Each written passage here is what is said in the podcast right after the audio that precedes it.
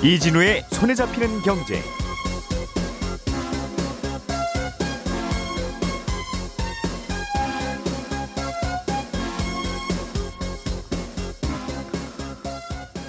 안녕하십니까 이진우입니다. 우리나라에서 전기차를 사면 정부가 보조금을 주죠. 그런데 이 보조금은 전기차를 사기만 하면 다 주는 게 아니라 한도가 정해져 있어서 자칫하면 보조금을 못 받는 경우들도 꽤 있습니다. 그런데 일부 지자체에서 보조금의 대부분을 렌터카 업체들이 받아가면서 이게 좀 문제가 되고 있다는군요. 어떤 문제가 있는 건지 잠시 후에 들어다 보겠습니다. 중국의 부동산 개발 업체 헝다가 사실상 파산을 선언했습니다. 안 그래도 요즘 중국 부동산 경기가 안 좋다는데 헝다 그룹의 파산으로 중국 부동산 시장이 더 얼어붙을 거고 이렇게 되면 중국의 전반적인 경제도 안 좋아질 가능성이 큽니다. 중국의 경기가 나빠진다는 것은 우리나라의 내년 경기도 또 예상보다 안 좋을 수 있다는 뉴스여서 이 내용도 자세히 좀 살펴보죠. 그리고 최근에 대출 규제가 강해지면서 자신의 신용 등급을 일부러 깎는 일들이 일어나고 있다는 소식도 어, 간단히 풀어보겠습니다. 12월 8일 수요일 손에 잡히는 경제 광고 잠깐 듣고 시작하겠습니다.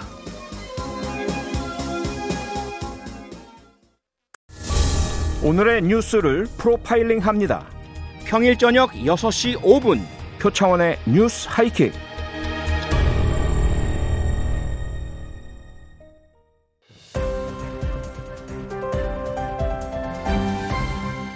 이진우의 손에 잡히는 경제. 네, 오늘도 경제 뉴스들 부지런히 정리해 보겠습니다. 손에 잡히는 경제 박세훈 작가는 평소처럼 나와 있고요. 오늘은 김치영 경제 뉴스 큐레이터 그리고 새로운 조합 안승찬 경제 전문 기자 나와 계십니다. 어서 오십시오. 네, 안녕하세요. 네, 새로운 목소리는 아니고 조합이죠. 오늘, 오늘 김현우 소장님 휴가 가셨습니까? 네, 오늘 오전에 반드시 해야 할 일이 있다고 그래서 휴가 가셨고요. 예. 그래도 아마 지금 어디선가 듣고 있을 거예요. 내일은 올 겁니다. 오늘 김치영 큐레이터께서 네. 준비한 소식부터 들어보죠. 전기차 구매 보조금이라는 게 있는데 네네. 렌트카 업체들, 뭐 리스 차량 업체들이 이거 다 가져가고 있다. 네네. 이런 얘기가 있네요. 아, 뭐, 다 가져가고 있다, 이렇게 얘기하면 좀 너무 과장된 얘기이긴 한데요. 몇 개는 남겨주고 있다. 아니요. 일부 지역에서 이런 사례들이 조금 나와서 뉴스가 되는 경우가 종, 종종 있습니다. 어제도 이제 어, 충주시 쪽에서 올해 16억 예산이 이 전기차 승용차에 잡혀 있는데 네. 이걸 한 렌터카 업체가 모두 타갔다라는 뉴스가 좀 나왔고요. 음, 얼마 전에는 경주 경북 영주시에서 80대 정도로 배정된 올해 승용차 전기차 보조금 중 45대를 한 렌터카 업체에 몰아줬고 네. 네, 이게 좀 문제가 되니까 30대는 이미 출고된 이후에 나머지는 취소했다 이런 뉴스도 전해졌고요. 음, 지난해엔 울산에서도 한 렌터카 업체 가 300대의 전기차를 구매하면서 640대 물량 중에 절반가량을 쓸어갔다라는 음. 뉴스가 전해지기도 했습니다. 업체들이 보조금을 받아가면 좀 쉽습니까? 바- 보조금 받기가? 아, 꼭 그렇지는 않습니다. 사실 이제 보조금 공고를 이제 전체를 한번 쭉 훑어보면 대체로 보조금 지급 배정 물량이 비율로 좀 정해져 있거든요. 네. 승용차 기준으로 보면 50% 정도는 개인에게 지- 배정이 되고요. 음. 40% 정도는 법인에게 이렇게 일종의 티오 그러니까 물량을 지정해 놓고 아, 이 있습니다. 보조금 리그 받는 리그가 서로 달라요. 그럼 개인 네네, 법인이? 어떻게 보면 그러니까 승용이라는 안에서 네. 개인, 법인 이렇게 좀 보조금이 나눠져 있다는 거죠. 개인들은 선착순인 걸로 알고 있는데 보- 뭐 법인도 역시 선착순이긴 합니다. 그런데 이제 개인과 법인이 같은 줄에 서지는 않는다는 말이죠. 네, 그렇습니다. 아, 예.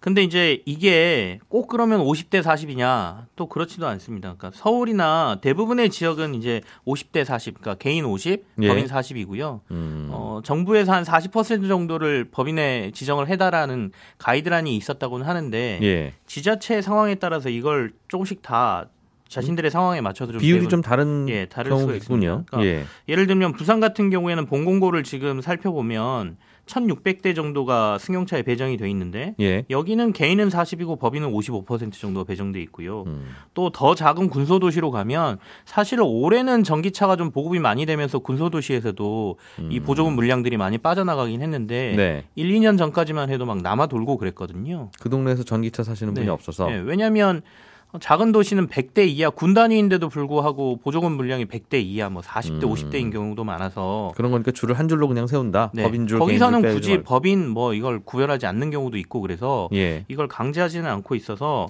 꼭 법인이 유리하다 이렇게 보기도 힘든 상황이죠. 그러면 이번에 그 논란이 됐던 방금 네. 설명해 주셨던 그 지역들은 법인 줄 개인 줄이 따로 있는 줄이 아니라서 그랬던 모양이에요. 음, 버, 그런 사례도 있고요. 예. 법인주라고 개인주의 따로 있음에도 불구하고 예.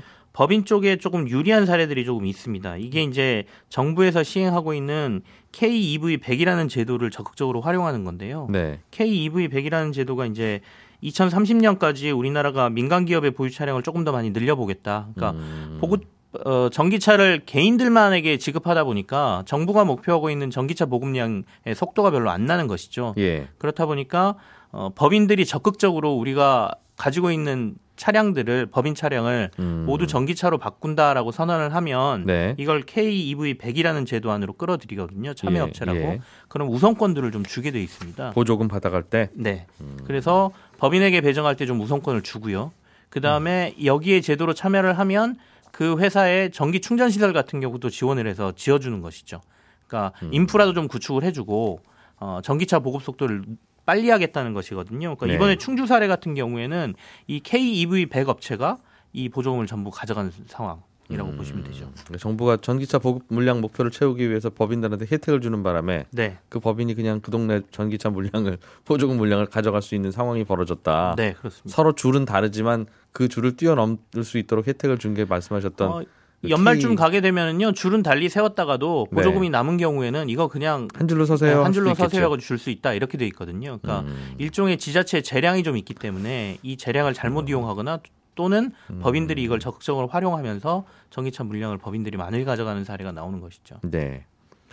그러면 전기차를 샀는데 보조금을 못 받는 경우들도 꽤 있을 거고 네. 하필 내가 고른 전기차가 인기 전기차면 계약은 하고 나서 출고될 때까지 기간이 많이 걸리다 보면 또 우리 동네 보조금은 다 보조금이 동나서 예, 나는 소진되는 경우가 있죠. 또 못 받는 경우도 네네. 있고 하- 하면 그냥 개인들도 렌트카나 리스를 선택하는 게 보- 전기차를 타는 방법 중에는 괜찮은 겁니까? 음, 나쁘진 않아 보입니다. 단정 짓기는 힘들지만 예. 사실은 이제 일반적으로 렌터나 리스를 하게 되면 어, 구매하는 것보단 비용은 올라가거든요. 그렇겠죠. 거기에 사실은 예. 나눠서 내는 이자 비용도 들어가고 보험료, 수리비 이런 것들도 모두 포함되지 않습니까? 음. 그런데 이제 보조금 같은 경우가 포함되게 되면 보조금을 받느냐 못, 느- 못 받느냐에 따라서 차값이 차이가 많이 나기 때문에 예. 차라리 받을 수 있는 물량을 빨리 받는 게 낫다라는 관점으로 보면 음. 렌터카가 유리할 수도 있습니다. 렌터카 업체들은 다량의 이제 보조금 차량들을 소유하고 있는 곳들이 많기 때문에 네. 어, 혹시 자기가 거주하는 지역의 보조금이 개인에게 배정된 물량이 다 소진됐다라고 하면 음. 주변에 렌터카를 알아봐서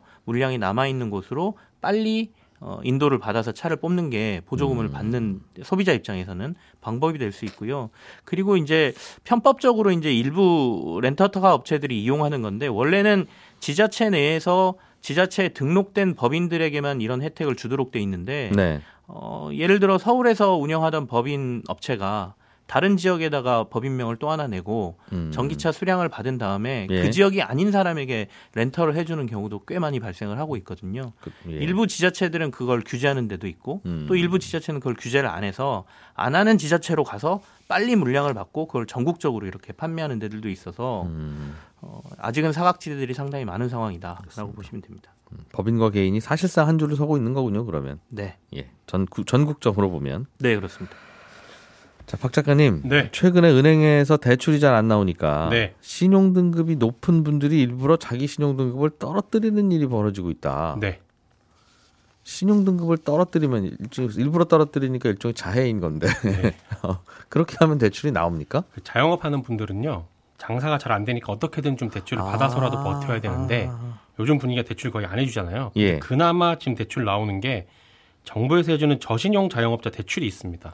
아이고. 코로나 때문에 장사 안 되는 분들을 위한 상품인데 이거 신청하려면 신용 점수가 779점 이하여야 되거든요. 예. 예전 등급 기준으로 보면 5등급 이하여야 됩니다. 음. 여기 안에 들어오면 그래도 연 1.5% 고정금리로 최대 2천만 원까지 대출 받을 수 있으니까 네. 금리도 비교적 낮고 대출 한도도 2천만 원이야 되니까 이거라도 받자라는 생각으로 지금 신용 등급 떨어뜨리는 겁니다. 신용 등급이 높은 분들은 은행에서 안 해주고. 그렇습니다.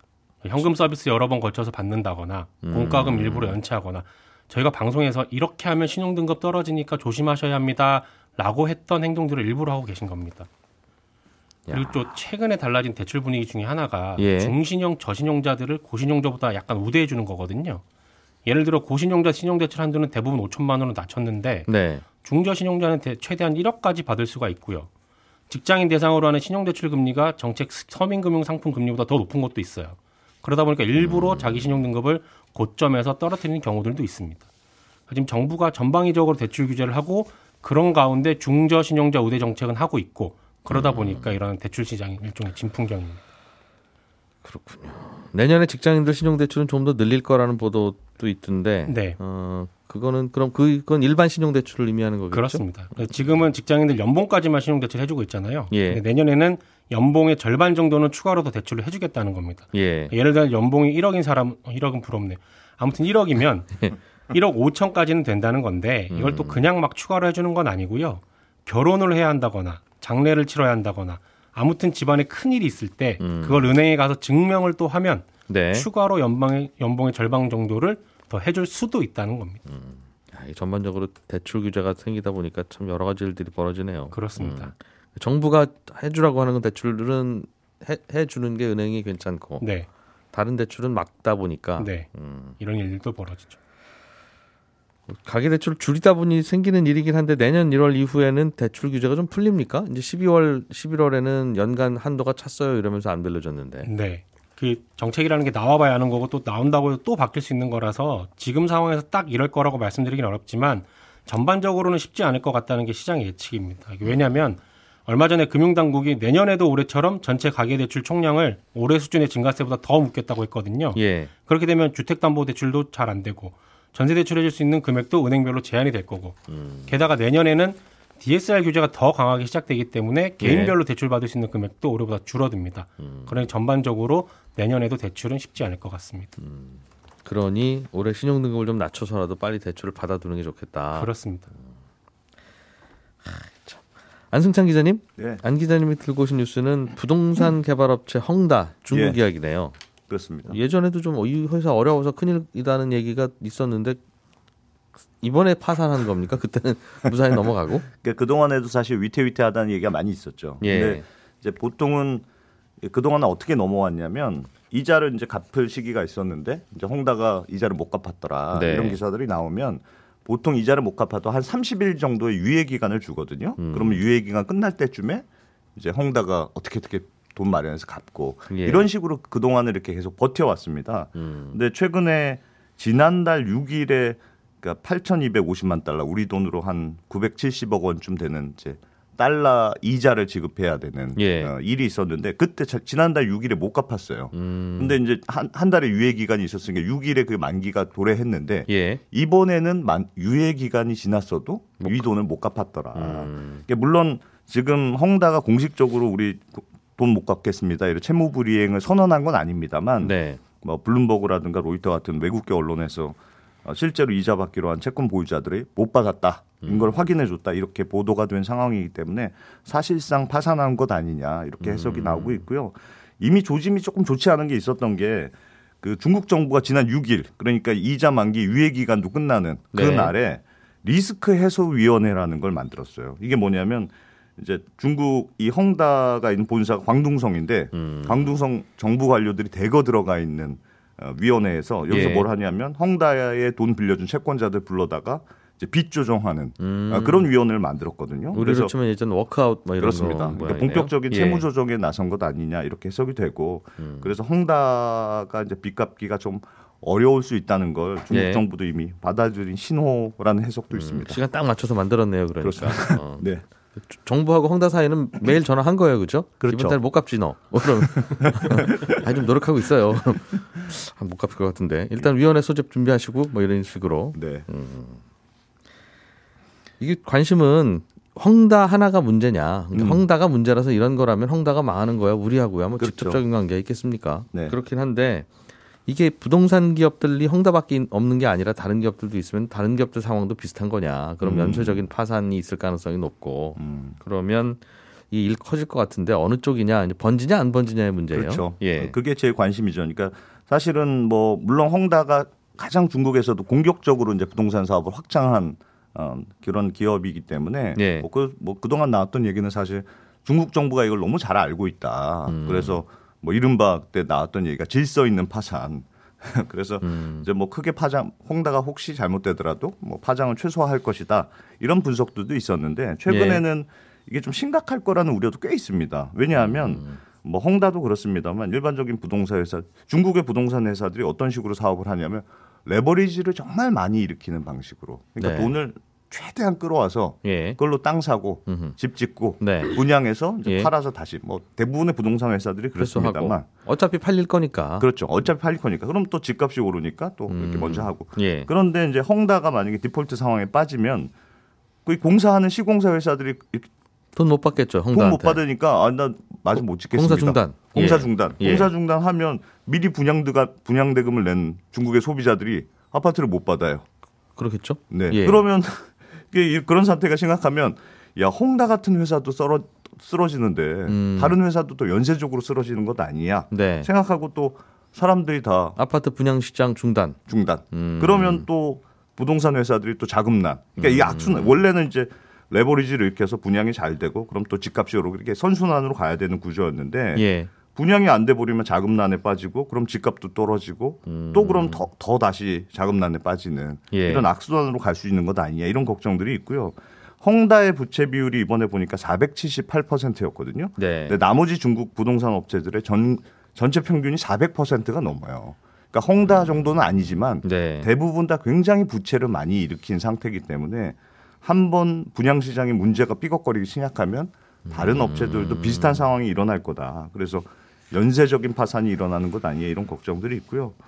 음, 실제로 뭐 홍다 외에도 파산이 지금 일어나고 있는 상황입니다. 예. 그래서 중국 경제에서 부동산이 차지하는 비중이 뭐 전체 GDP의 한 30% 가까이 음. 차지하는데 그래서 홍다 파산을 기점으로 해서 어, 중국 부동산이 전체적으로 얼어붙으면 중국 경기가 전체적으로 좀 음. 어려운 상황 맞는 거 아니냐 이런 걱정들이 좀 나오고 있습니다. 궁금하긴 한데 이거 뭐 중국 정부의 실무 당국자 정도만 대충 알지 예.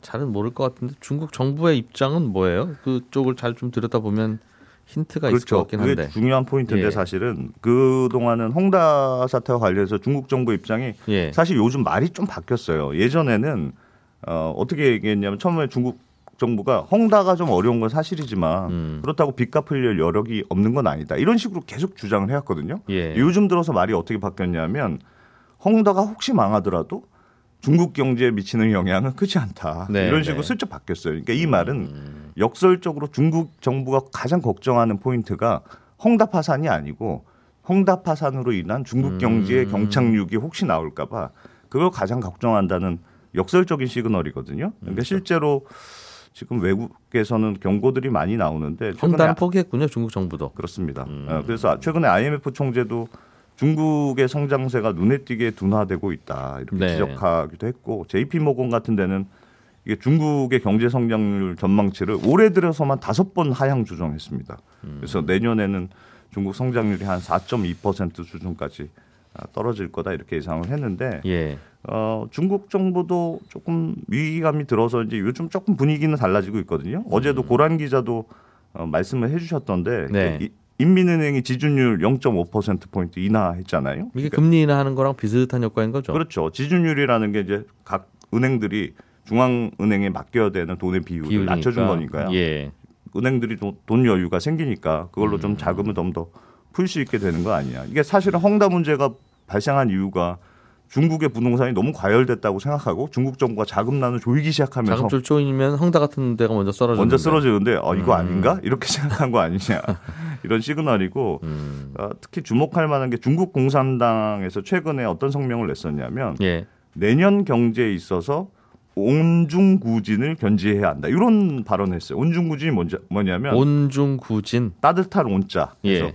따뜻한 가운데 나가야 된다. 그게 내년 경제의 중요한 방향이다. 음. 그러니까 너무 경착륙으로 하면 안 되고 네. 어, 강하게 조이지 말자 이런 뜻이고요. 부동산에 대해서도 주택 시장이 주택 구매자의 합리적 수요를 충족시킬 수 있도록 네. 아, 부동산 산업의 건강한 발전과 양성 순환을 촉진한다 이런 성명을 발표했어요. 그러니까 이 음. 부동산 시장도 좀 살려보자는 뜻이네요. 그렇습니다. 그러니까 부동산 시장을 너무 죽이면 안 된다. 부동산 시장 양성 순환이라는 게 이렇게 악순환의 반대말이니까 음. 아, 그런 식으로 좀 부동산을 손보려던 중국 정부의 입장이 조금 다시 부양 쪽으로 돌아서는 것 아니냐 이런 해석들이 좀 나오고 예. 있습니다. 전 세계 주요 국가 중에 중국하고 터키만 지금 금리 내리고 있군요. 아, 그러니까 부동산이라는 게 너무 함부로 손대면 안 되겠다 음. 이런 생각을 한 게 아닌가. 그래서 사실 그 오히려 금융시장 반응은 그렇게까지 어, 크게 크지는 않은 것 같아요. 음.